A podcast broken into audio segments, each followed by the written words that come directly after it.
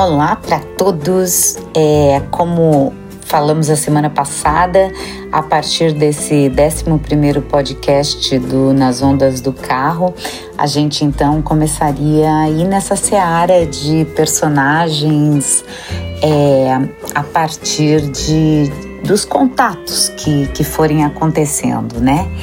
E nessa última semana fez contato comigo alguém que eu vou aqui denominar de Maria Angélica, e que sobre a qual eu vou então falar desse texto que me pareceu profundamente relacionado com a boa conversa que nós tivemos e com as boas trocas que nós pudemos fazer desde o momento em que ela me contatou. Então vamos lá. Doida ou santa? Maria Angélica, que já completou 40 anos há algum tempo, sentada diante de um espelho, ela fica parodiando a Adélia Prado. De tanto ler o poema, já nem precisa mais do livro apoiado sobre suas pernas, mas ele lá está. Ela olha mansamente a sua imagem invertida instalada ali no espelho. Respira e diz o trecho do poema. Estou no começo do meu desespero e só vejo dois caminhos. Ou viro doida, ou viro santa. Pensa no que a Adélia teria pensado ao escrever aquilo. Em quem ela teria se inspirado? De todo modo, é uma temática semelhante à que sente agora, bem ali sentada diante do espelho. Uma inquietude, uma inquietação, um desassossego diante da vida que se apresenta na mais absoluta impermanência. Sabe-se lá em que situação imagina o amor a arrebatá-la e ela mesma suspensa pela vida que não para. A vida não para e ela envelhece enquanto pensa. E envelhecendo é arrebatada pelas dúvidas, por outras dúvidas que não a habitavam antes. Pensa de que maneira poderá sucumbir ao amor que sente se não é mais jovem. Olha o livro sobre suas pernas. Não precisa dele, mas de algum modo quer subtrair a energia das palavras ali estampadas. Tem tudo dentro delas, das letras, mas pensa de novo na poeta, nas palavras, olha o desenho das letras, inspira e repete. De que modo eu vou abrir a janela se não for doida? Como a fecharei se não for santa? No meio da idade, quer definições. Sorri achando isso o mais puro retrato da adolescência. Sorri o caminho que andou até onde está, todo ele, com tudo que houve no meio. Sorri por tudo que há agora e mais pra frente, e inclusive que ela não conhece. Mas ela conhece outras coisas, sabe que se quiser colocar toda essa impermanência à prova, terá que se deixar devastar por tudo o mais que vier junto com isso, e que agora, desse lugar, ela não conhece, então ela será doida. Se ao contrário, ela preferir evitar desilusões, evitar o medo do que ela não conhece, ela vai optar pela abstenção. Será santa. Haverá algo no meio disso? Maria Angélica olha o seu próprio sorriso no espelho. Olha o livro mais uma vez. Lê e declama num tom que não é outro, senão a sua impermanência. E também a de Adélia, de Cristina, de Luciana e de outras. Uma noite de lua pálida e gerânios, ele viria com a boca e mãos incríveis tocar flauta no jardim. Estou no começo do meu desespero e só vejo dois caminhos, ou viro doida ou santa. Eu, que rejeito e exprobo o que não for natal, como sangue e veias, descubro que estou chorando todo dia. Os cabelos entristecidos, a pele assaltada de indecisão. Quando ele vier, porque é certo que vem, de que modo vou chegar ao balcão sem juventude? A lua, os gerânios e ele serão os mesmos. Só a mulher entre as coisas envelhece. E de que modo eu vou abrir a janela se não for doida? E como a fecharei se não for santa? Pensa, eu não sou doida nem santa, sou poeta. Não há condições de abrir a janela, escancarar a porta, beijar quando ele me beijar. Beijar quando ele me beijar. Sou assim mesmo, exagerada, delirante, apaixonada. Olha a sua imagem mais uma vez. Fecho o livro e sorri mais uma vez. Adélia é porreta. E eu?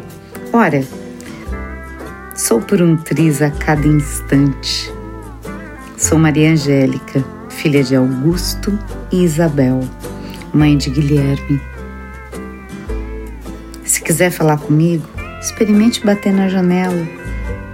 Veremos como se resolve essa equação. Então, queridos, essa foi a história de Maria Angélica, que eu nominei aqui de doida ou santa. E que bonito isso, né? Essa história que fala dessa dicotomia no momento em que a gente tem que tomar uma decisão, que optar por um caminho, a gente ter que resolver essa contradição entre o nosso desejo, entre o nosso querer, né?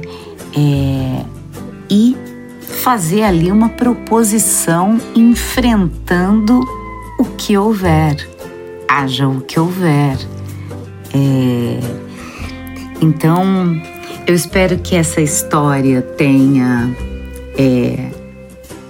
aí podido complementar alguma história de alguma outra pessoa. E se ficou alguma brecha e se alguém quiser falar sobre isso, pode me chamar. Eu já deixei meu contato aqui. E então a gente volta a conversar e pensar sobre isso, sobre o que pode haver entre ser doida e ser santa. Será que pode haver que é isso que a gente quer, né? O que a gente está disposto a lançar em nome do que a gente quer?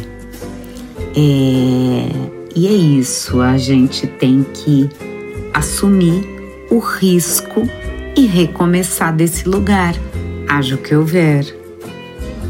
Aliás, agora falando aqui com vocês, pensando em doida ou santa ou poeta, tá me ocorrendo Triste, Louca ou Má, aquela canção linda do Francisco El Hombre. E aí eu queria tecer junto com vocês algumas tramas para a gente pensar, para a gente se perder um pouco nelas e quem sabe depois se achar, porque entre as tantas denominações, serei doida, serei santa, não sou doida nem santa, sou poeta, triste, louca ou má, será qualificada ela quem recusar? Que espaço nos cabe nesse espaço de nos circunscrever no que possa ser mulher? O que é ser uma mulher? Então, pegando carona na letra, é muito bacana de ver, como diz a letra de Triste Locomar, a gente pensar que realmente a gente desatina, desata nós, vive junto, vive só, e é nesse desenhar, nesse rabiscar o que possa ser a nossa essência entre essas definições e desdefinições, é que a gente vai conseguindo galgar um espaço do que possa ser o nosso desenho de ser mulher nesse tempo, nesse lugar. Cada uma de nós vai ter o seu percurso, vai ser ajudada e ajudar outras no seu próprio percurso. Mas sem dúvida, como diz a letra dessa canção, que eu não canso de dizer o quanto ela é linda, prefiro queimar um mapa, traçar de novo a estrada, ver cores nas cinzas e a vida reinventar. E isso é o sumo do que eu quis deixar aqui hoje. Doida, santa, triste, louca, má ou poeta, prefiro queimar o mapa, traçar de novo a estrada, ver cores nas cinzas e a vida reinventar. Meus queridos, um grande beijo para todos e nos vemos então na semana que vem, e eu fico no aguardo que vocês possam então fazer contato para sugestão de outros temas.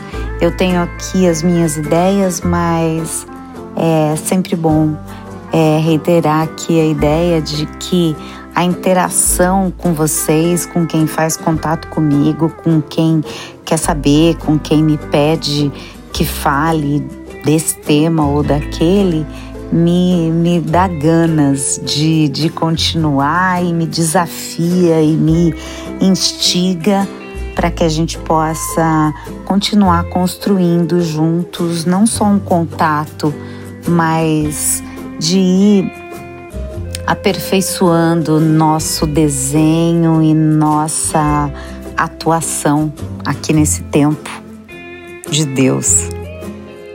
Não é isso? Então, um beijo grande para todos e a gente se vê a semana que vem. Um beijo!